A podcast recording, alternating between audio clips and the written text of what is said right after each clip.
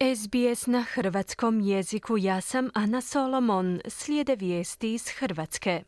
Nakon afere mreža, Ministarstvo gospodarstva preuzima HDZ-ov saborski zastupnik Damir Habijan. Oporba poručuje, bazen je presušio, HDZ više nema stručnjaka, Plenković ih mijenja kao na traci. Glasanje o novom ministru zakazano je za srijedu. Više o izvješću Siniše Bogdanića iz Zagreba.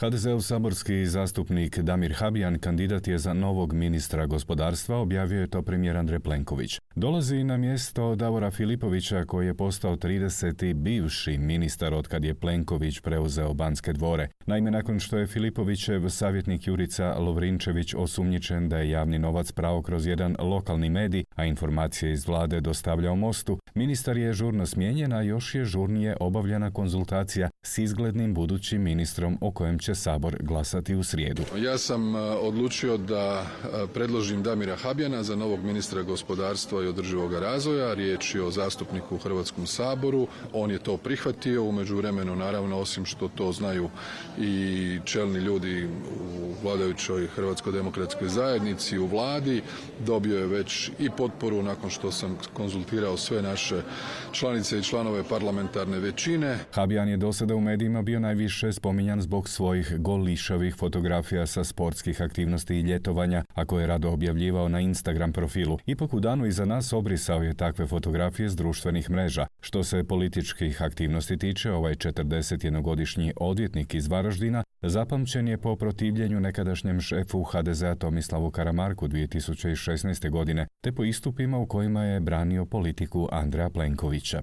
Jedino rješenje ove krize zapravo ono na što su i neki članovi HDZ-a već ranije upozorili, a to je da prvi potpredsjednik vlade, gospodin Karamarko, podnese ostavku. Mi ćemo držati sastanak parlamentarne većine u ponedjeljak na kojima će se on predstaviti našim kolegama, potom su popodne stranačka tijela Hrvatske demokratske zajednice i nakon toga ću uputiti pismo e, predsjedniku Hrvatskog sabora za e, zahtjev za izvanrednom sjednicom Hrvatskog sabora. Načelno smo dogovorili da to bude u srijedu, kada će onda sukladno proceduri biti održan na sjednica odbora za gospodarstvo, potom i glasanje na plenarnoj sjednici. Oporba da kako nije zadovoljna. Predsjednik domovinskog pokreta Ivan Penava rekao je kako domovinski pokret ne može podržati imenovanje Damira Habijana za ministra gospodarstva. Riječ je o stranci koja se sve češće spominje kao potencijalni koalicijski partner za eventualnu buduću vladu HDZ-a. Domovinski pokret ne može podržati ovog ministra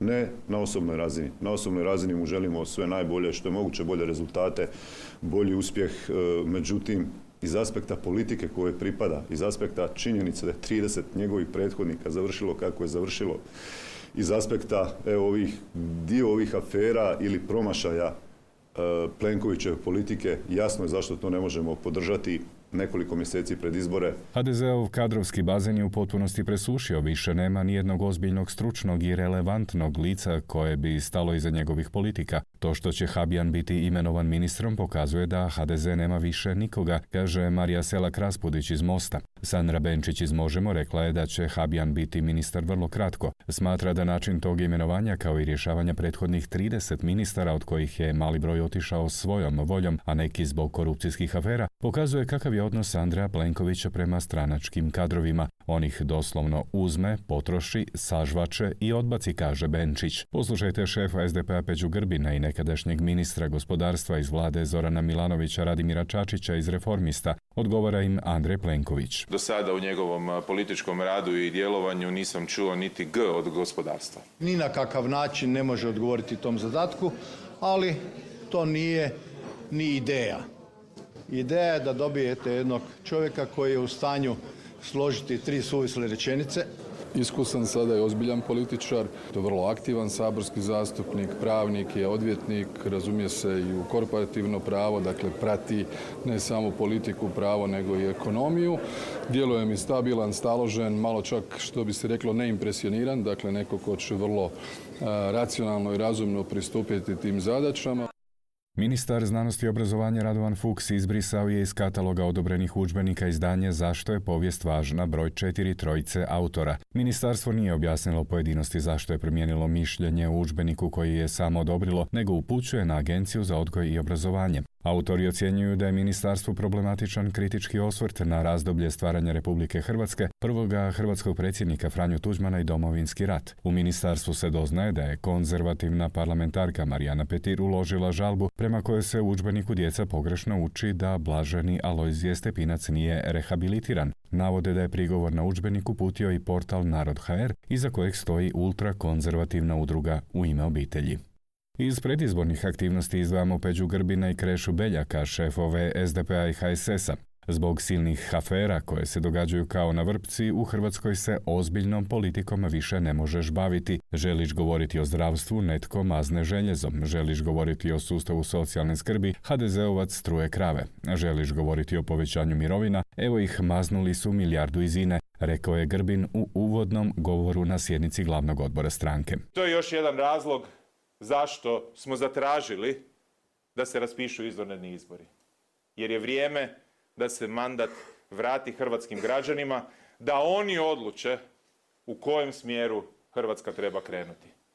Da li je to smjer mafije ili je to smjer razvoja. Održana je i posljednja glavna skupština HSS-a Hrvatske seljačke stranke u oči parlamentarnih izbora. Prilika je to poručili su da sumiraju do sad postignute rezultate i pošalju motivirajuće poruke u oči superizborne godine. Šef stranke Krešo Beljak za javnu televiziju kaže. Obzirom na konstelaciju snaga na hrvatskoj političkoj karti, obzirom na brojne nove opcije koje su se pojavile, HSS usprko svim problemima i dalje tu i dalje smo ne tamo gdje bismo htjeli biti po rejtingu, ali i dalje smo relevantni politički faktor, a siguran sam da ćemo nakon sljedećih izbora biti još jači.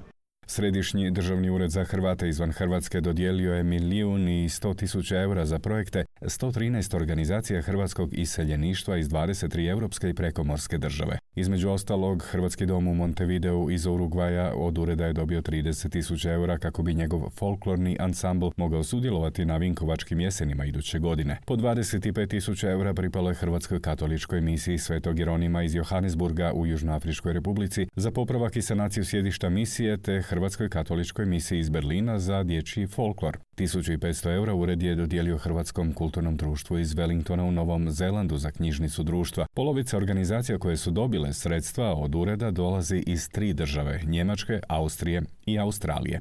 Australski dobitnici su Act Creation School, Croatia House Incorporated, Croatian Folkloric Ensemble Sydney, Hrvatska folklorna grupa Zagreb, ogranak Hrvatskog centra North Fremantle, Hrvatski arhiv Australije, Hrvatski katolički centar Blaženi Alojzije Stepinac u Brisbaneu, Hrvatski katolički centar Marija Kraljica Hrvata u Wollongongu, Hurstville Zagreb Social and Soccer Club Incorporated, Sestra Films Ltd, Središnji odbor hrvatskih etničkih škola Savezne države Novi Južni Vels, Udruga učitelja hrvatskog jezika u Viktoriji i Zapadno-Australska Hrvatska gospodarska komora. Toliko u aktualnostima iz Hrvatske. Iz Zagreba za SBS, Siniša Bogdanić.